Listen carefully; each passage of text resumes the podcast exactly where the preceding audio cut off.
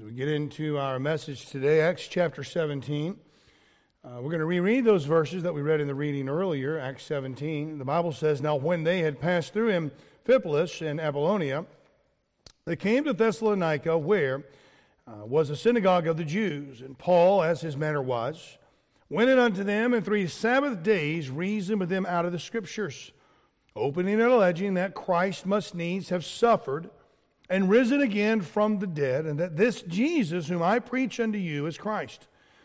And some of them believed and consorted with Paul and Silas, and of the devout Greeks, a great multitude, and of the chief women, not a few. But the Jews, which believed not, moved with envy, took unto them certain lewd fellows of the baser sort, and gathered a company, and set all the city on an uproar, and assaulted the house of Jason, and sought to bring them out to the people. When they had found them not, they drew Jason and certain brethren unto the rulers of the city, crying, These that have turned the world upside down are come hither also. Father, we thank you, Lord, for the opportunity and time to be in their house this morning. We simply ask you today that if you will, dear God, bear witness upon our hearts and our souls. We pray that a difference would be made. Uh, both in our life and the lives of those who uh, will be listening to this sermon and partaking in it either live or some other venue at another time. Lord, I want to thank you for every soul that is here today, for their faithfulness and their commitment to the Word of God, the house of God, and the people of God. So, Lord, I, I praise your name. I thank you, Lord, for a pure, perfect word and ask you that you move along with us today. In Jesus Christ's name we ask. Amen. What a reputation to possess as preachers and disciples of the Lord Jesus Christ. Uh, those who have turned the world upside down. I mean, if Paul in the ministry he held in the eyes of the world turned the world upside down, then I would say that he turned the world right side up. I mean, there is great wisdom in these words. And there's even great wisdom because you got to keep in mind who these words are coming from. They're coming from the Jews who believe not. That doesn't mean that there was a, only a group of uh, Gentiles that believed and, and then the Jews are the only ones who do not believe. It was a specific group of Jews who believed not. And, and you'll find out that this particular group continued to follow Paul, where he went from this point forward into many cities and stirred the people up because of their hatred toward him and his reputation that they themselves have given, who turned the world upside down. Now, guys, for in the age of grace that we live in today, the New Testament era, if you will, it is called the time of the Gentiles.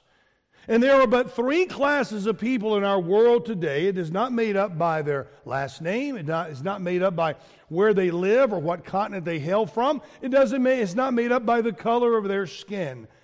The Apostle Paul said in 1 Corinthians in chapter 10, verse 32, he said, Give none offense neither to the Jew, nor to the Gentiles, nor to the church of God. Those are the three class of people in our world today. So when one thinks of the world, they must primarily think of people that are in the world. For the movement of Christianity that swept across this planet has nothing to do with the environment, if you will. The winds of change had nothing to do with the circulation patterns that help form our ecological life on earth. It has nothing to do with that. So when we're talking about world, we're not talking about the earth. Those changes were and still are in the hearts and lives of human beings, God's creation. When this was recorded in Acts 17, the reputation by the time Paul was preaching in Thessalonica uh, was not what it is today. The driving force of hypocrisy was not rooted and grounded in these days. Conviction, confession, and conversion were prevalent in those who've accepted Jesus Christ. Lives were completely altered. Families were put back together. Men supported and loved their wives and children. Children began to obey their parents, and employees served their masters fully and faithfully. Late evenings with the boys turned into time with the family at home, and pagan worship was now denounced, and idols were destroyed. Beloved, there was an outward change resulting from an inward correction. This is how the enemies of the cross gave the Christian movement the reputation those that have turned the world upside down. Now, I want you to look at this turning of the world uh, turning the world upside down. I want us to look at it today in the pattern the Lord has given us, how it moved across our world. In Genesis chapter 10, we find these words. We find this account, Genesis chapter 10. The Bible says, Now these are the generations of the sons of Noah, Shem, Ham, and Japheth. And unto them were the sons born after the flood. Now, all of mankind, okay, all of mankind come from one of these three men. They are the father of the three basic races in the world. And it was not until Babel where the tongues or the languages, if you will, were divided. And in that period of time, it caused people, per their language, to dwell and to work together according to their language and separately as a result of the language. And you can write it down in Genesis chapter 11, verses 4 through 8. We won't go to it this morning necessarily for time's sake, because you're very familiar with what happened that day. You see, it was at this place in Babel, because men figured that they would work their way to heaven, God separated the tongues of mankind and scattered them across the face of the earth. Thus, the nations were born. So, what, what, we, what do we have today? Well, we have the descendants of Shem, we have the descendants of Ham, and we have the descendants of Japheth scattered across the globe, separated by their languages. A world is now divided, and believe it or not, this is what's known as the Babel curse God's deliberate enforcement of division upon mankind. The three great racial families of the world are now divided after Genesis chapter 11. But the growth and the development of Christianity moved to repair what was lost at Babel. What was divided at Babel was united at Calvary. That which was judged at the tower was reversed in the church. In three consecutive chapters in the New Testament, we find the world's movement of being turned upside down, steadily making what I call a rotary shift. Up until this point, guys, it was the Jews who were saved and part of the church. Salvation was to the Jew in the Old Testament. As a matter of fact, I've taught you time and time again, when the, the title of heathen is referred to in the Old Testament, that literally is defined as uh, nations or other nations. Salvation was primarily unto the Jew in the Old Testament. And even now, in the early days within the church, it was the Jews who made up the church. Matter of fact, the, the church at Jerusalem, G. Campbell Morgan, uh, he, he, he uh, suggests that there were 60,000 plus members of the church at Jerusalem before and after their scattering. All of them were Jews, okay? But it was the Jew who made up the church. But I want you to notice first this morning, as God began to move and take his gospel in preparatory manners to move it to the regions beyond through the mighty apostle Paul, the first thing that we notice is a change of direction a change of direction. All the Jews at this time were the ones who got saved. Turn to Acts chapter 8 and verse 27. Acts chapter 8 and verse 27, one of the, I believe, one of the greatest events to ever occur in the Word of God. Acts chapter 8 and verse 37, the Bible says here, says, And he arose and went, and behold, a man of Ethiopia, a eunuch of great authority under Candace, queen of the Ethiopians, who had the charge of all her treasure and had come to Jerusalem, watch these next few words, for to worship. He came to Jerusalem to worship. Now, here is an Ethiopian eunuch, an African, a re- representative of the descendants of Ham in the world. Much of Ethiopia's history, guys, is interwoven in the history of Egypt.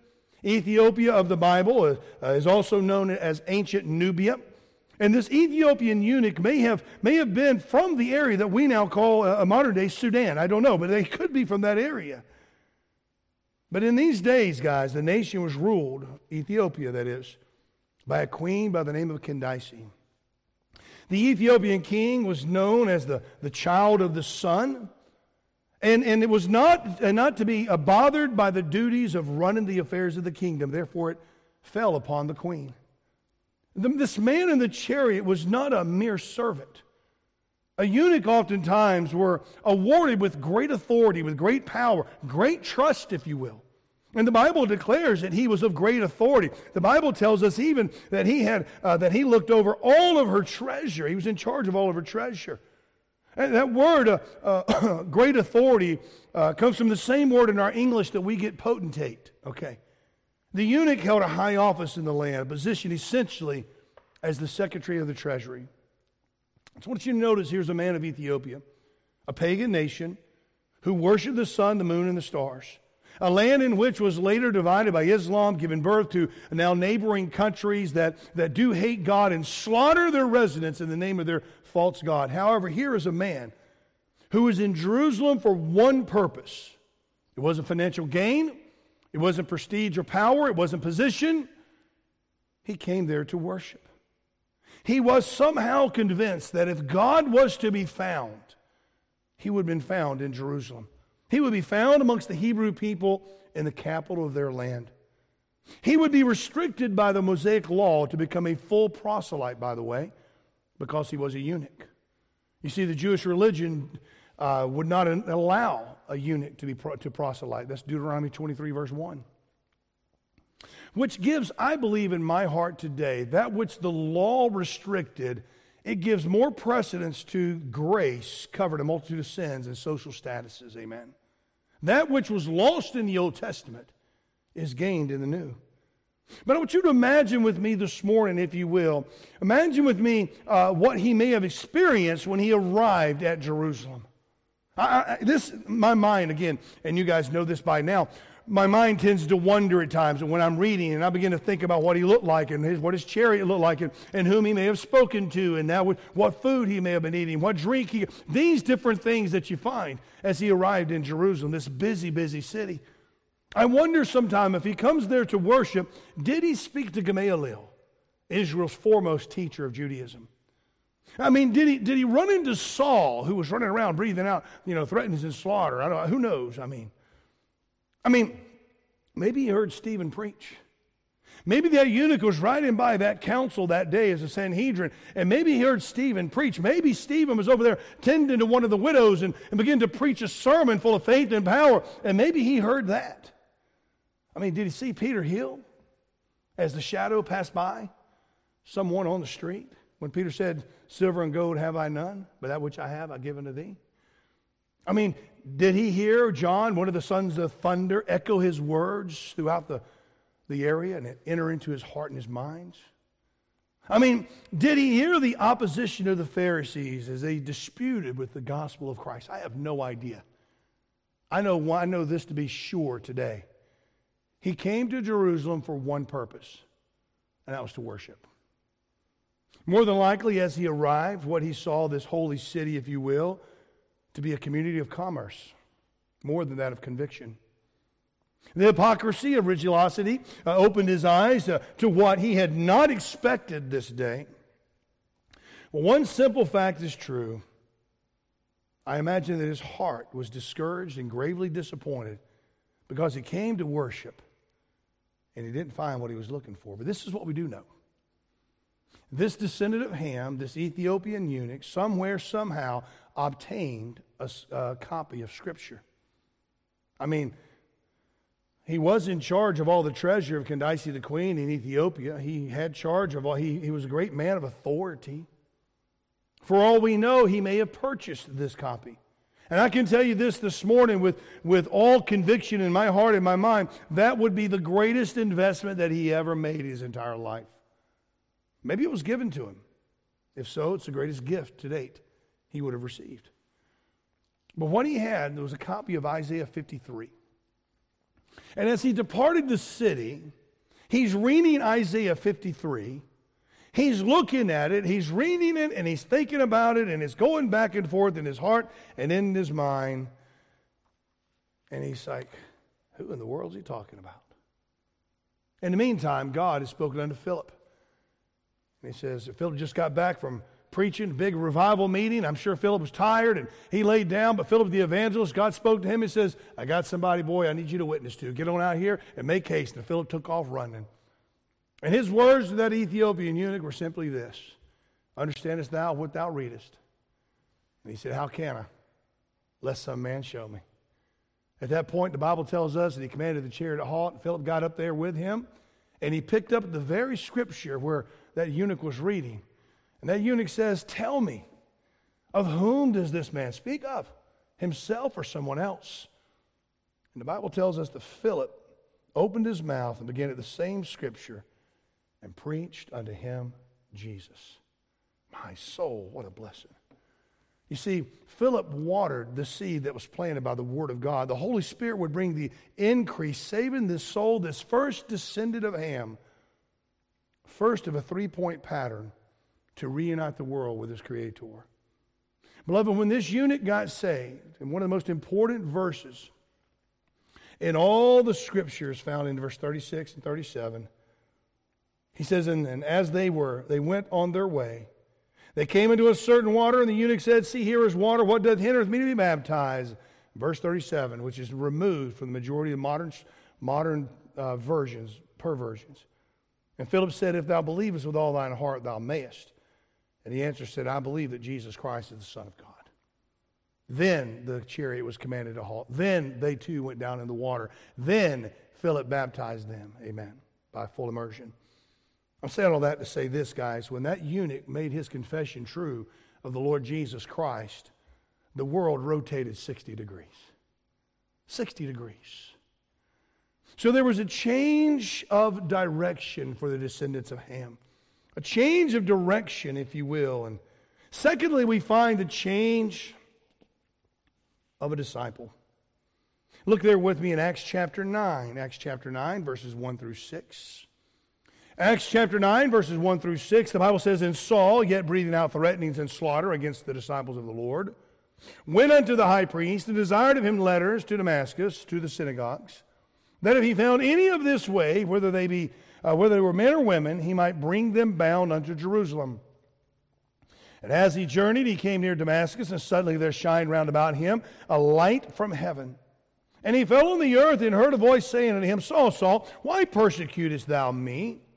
And he said, Who art thou, Lord? And the Lord said, I am Jesus, whom thou persecutest. It is hard for thee to kick against the pricks. And he, trembling and astonished, said, Lord, what wilt thou have me to do? And the Lord said unto him, Arise and go into the city, and it shall be told thee what thou must do. You see, beloved, the Ethiopian eunuch, to our knowledge, had been the very first Gentile saved and brought into the family of God. Now, Saul was not the very first Jew to be saved, but now we find a descendant of Shem. One chapter later, after the first Gentile is born again, we have a descendant of Shem saved and born again. You see Ham and then Shem. Saul was not the first Jew, but he is a descendant of Shem. And up until now, many of the Jews to be saved were ordinary citizens. They were fishermen, carpenters, tax collectors. My beloved, Saul was no ordinary Jew. He was no ordinary individual. Philippians in chapter 3, uh, starting in verse 4, says, Though I might have also confidence in the flesh, if any other man thinketh that he hath whereof he might trust in the flesh, he said, I more. Circumcised the eighth day of the stock of Israel, the tribe of Benjamin. And Hebrew of Hebrews, as touching the law of Pharisee. Concerning zeal, persecuting the church, touching the righteousness which is in the law, blameless. But what things were gained to me, those I counted loss for Christ. Yea, doubtless, and, all, and I count all things but loss for the excellency of the knowledge of Christ Jesus, my Lord, for whom I have suffered the loss of all things, and do count them but dung, that I may win Christ. So here now is another rotational shift in the world, beloved. The one who would be the minister unto the Gentiles, the one that we heard so many weeks would take the gospel to the regions beyond. The mighty apostle known as Paul, who would take and spread the gospel of the Lord Jesus Christ throughout the entire world. Romans 11, verse 13 For I speak to you, Gentiles, inasmuch I am the apostle of the Gentiles, I magnify mine office. It was Paul and his company who received the declaration, if you will, those who have turned the world upside down have come hither also. So, what you find now in Acts chapter 9, when the Apostle Paul was saved, the world has turned yet another 60 degrees, standing 120 degrees away from where it stood at Babel with the Babylonian or the Babel curse. So we find a change of direction with the descendants of Ham, the Ethiopian eunuch. We find a change of disciple just because of what fruit will be laid in the works and the ministry of the Apostle Paul in the years to come in Acts chapter 9. Beloved, it all leads up to point number three this morning. And that's a change of destiny. A change of destiny. We've seen the descendants of Shem saved. We've seen the descendants of Ham saved and enter into the church of the living God. But look in Acts chapter 10 with me, just the first two verses. And the Bible says that there was a certain man in Caesarea called Cornelius, a centurion of the band called the Italian band, a devout man and one that feared God with all his house, which gave much alms to the people and prayed to God always. Now, beloved, the Bible tells us here that the angel tells Cornelius in the fourth verse, Thy prayers and thine alms are come up for a memorial before God. The Lord sent a man named Peter. Now, you know, Peter was the minister or the apostle, if you will, unto the circumcision, unto the Jews. Paul was the minister or the apostle unto the uncircumcision, which are the Gentiles. But God laid a foundation here in this final adjustment for eventually to take the gospel to the regions beyond and for those faithful men of Paul and his company to be earmarked as those that turned the world upside down have come hither also. The final son of Noah, his ancestor, the largest race in the world. We find the descendant of Japheth this morning an Italian man by the name of Cornelius. Cornelius was of the Italian band, the Bible says, which is a Roman band of soldiers consisting of 600 men, the tenth part of a legion divided into companies of 100 men each. Cornelius, the, the uh, centurion, was an iron discipline. He was a leader of the company stationed in Caesarea, which is on the coast of Israel, uh, a large Gentile city and the seat of Roman power. Cornelius uh, possessed a, a tough, hardened mind, well trained in the ways of war and work. Yet he had a soft spirit toward God. And even though he was a Roman centurion, he was well respected of the Jews as a devout man. He feared God, beloved. He attended synagogue, even though he would have to sit with the middle wall partition separating him from the, the, male, the male Jews. The women would have to sit in a balcony separated between Gentile and Jews as well.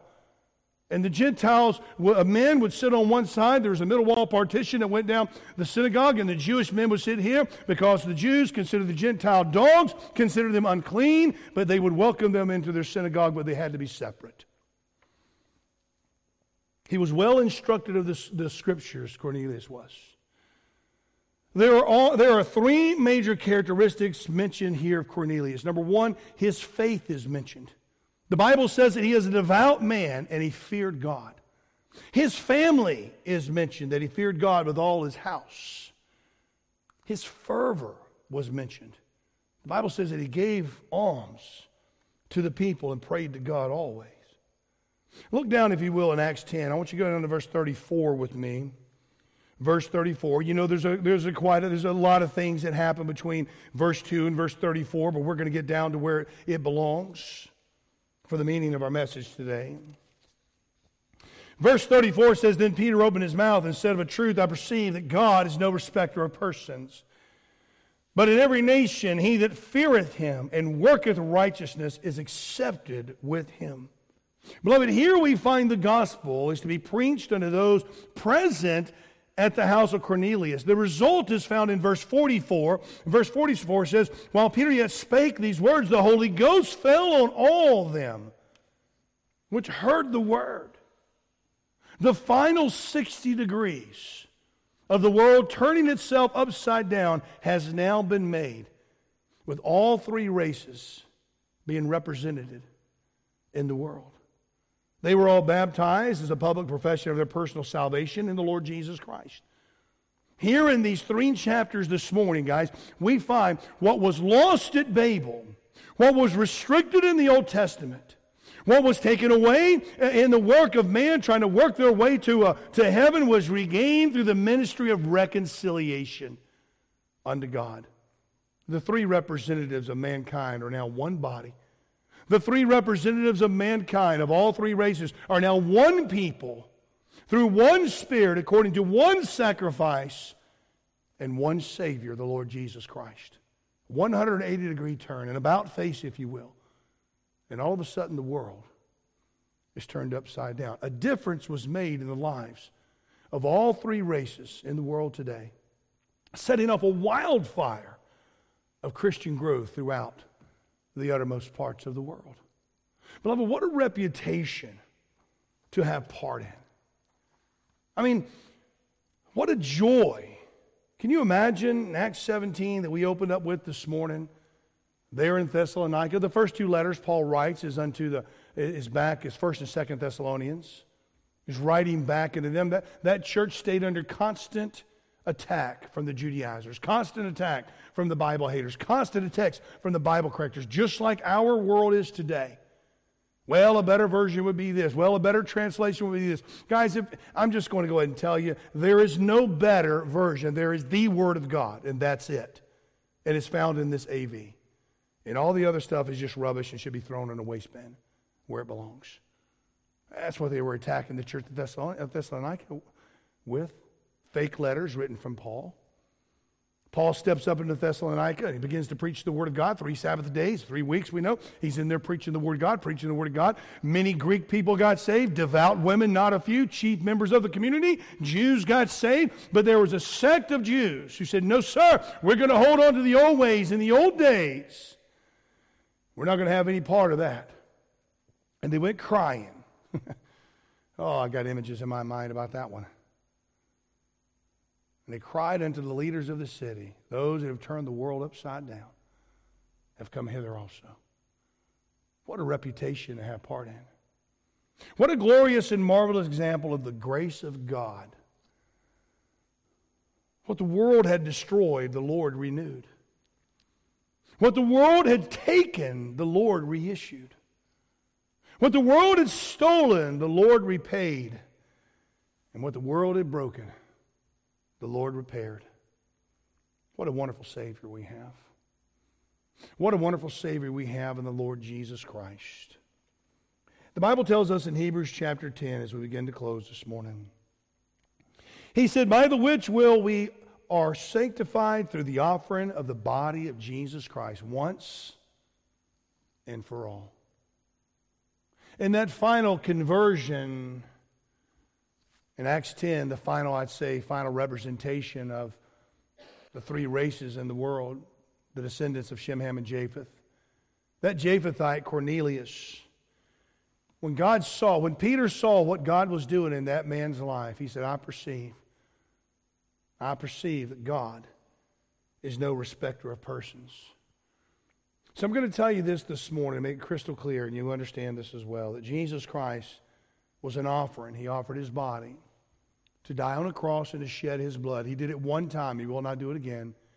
And he did it for everyone. Every soul on the face of this planet.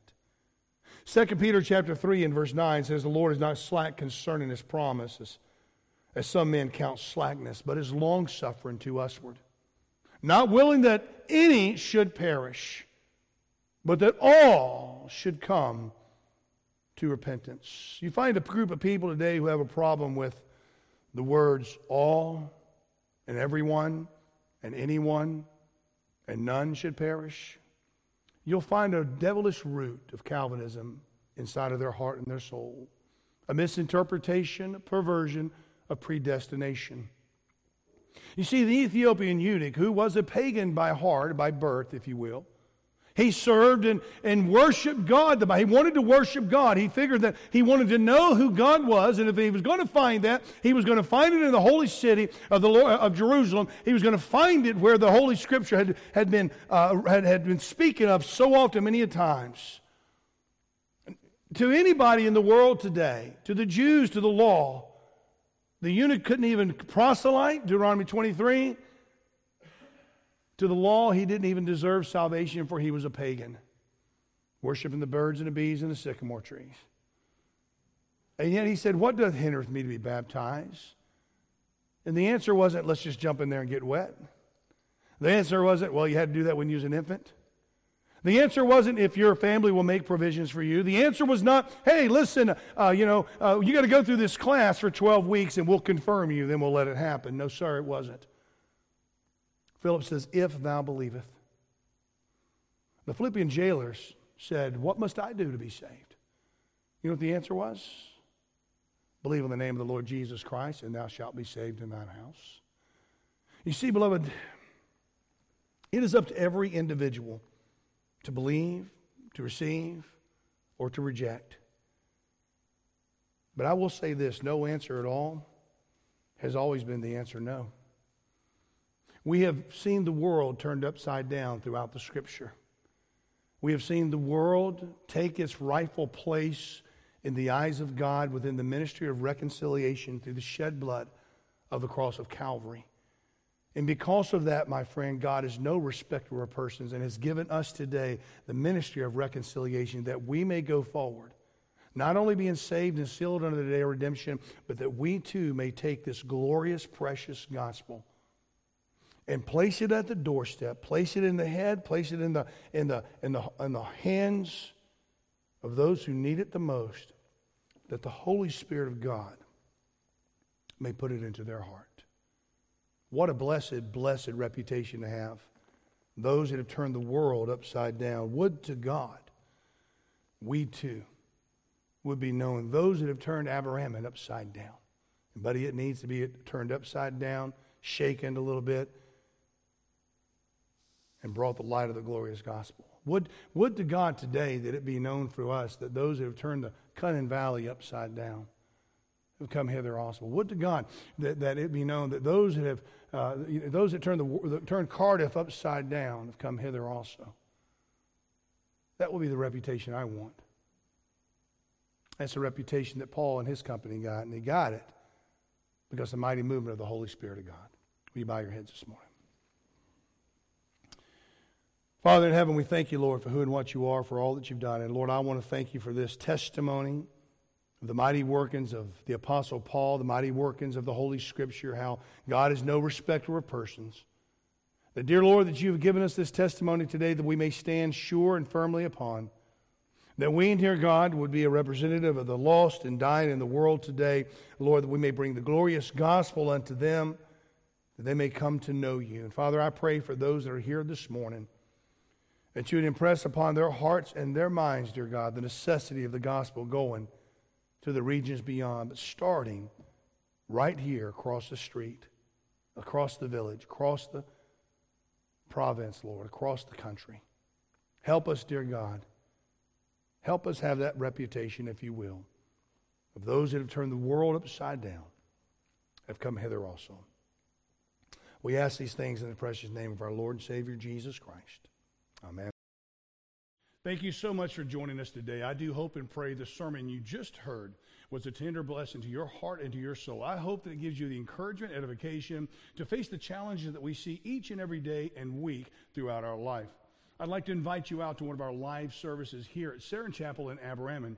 We are located on Lewis Street as well as Davis Street. Davis Street is the entrance to our chapel, and as well as Lewis Street is the entrance to our hall, and you can use either one of them. But secondly, today, guys, I would like to share just a brief message to you now to ask you to where you are going in eternity. If today was the last day you were alive, if today, by some tragedy, this was the last moment you had on this earth, when you closed your eyes, would you wake up and see Jesus Christ? It is a simple question, guys, and it is even a more simple answer. The Bible tells us that for God so loved the world that he gave his only begotten Son, that whosoever believeth in him should not perish, but have everlasting life. Jesus Christ, our Lord and Savior, paid the ultimate price for mankind. He gave us the free pass to eternal life by giving his life on the cross of Calvary, being buried into that grave, but rising again on the third day. It is simple as this the Bible tells us in Romans chapter 10 and verse 9 that if thou shalt confess with thy mouth the Lord Jesus and believe in thine heart that God hath raised him from the dead, thou shalt be saved. You see, guys, while we were sinners, the Lord Jesus Christ loves us so much that he gave his life. As a matter of fact, Romans 5 8 tells us, But God commended his love toward us in that while we were yet sinners, Christ died for us. Sin is defined as the transgression of God's law. But what happened was the payment with, for mankind is death.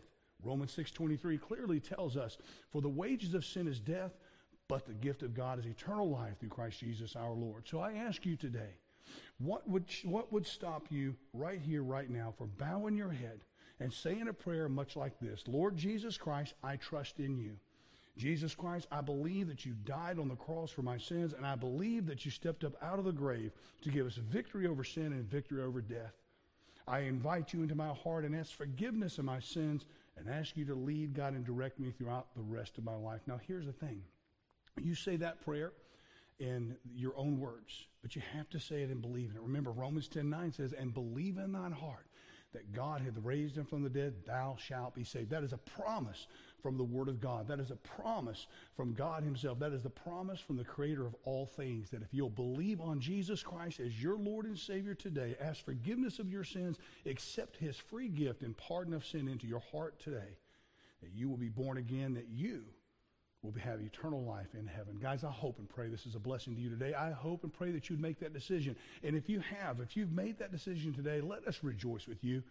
Come by and see us here at the church or hit us up online at any of the social media outlets or through email or however you can. Just share with us the glorious transformation that you just received in your life. Guys, I hope to see you soon in the house of God. Hope to see you soon right here in Sharon Chapel. And may the Lord be with each and every one of you. God bless.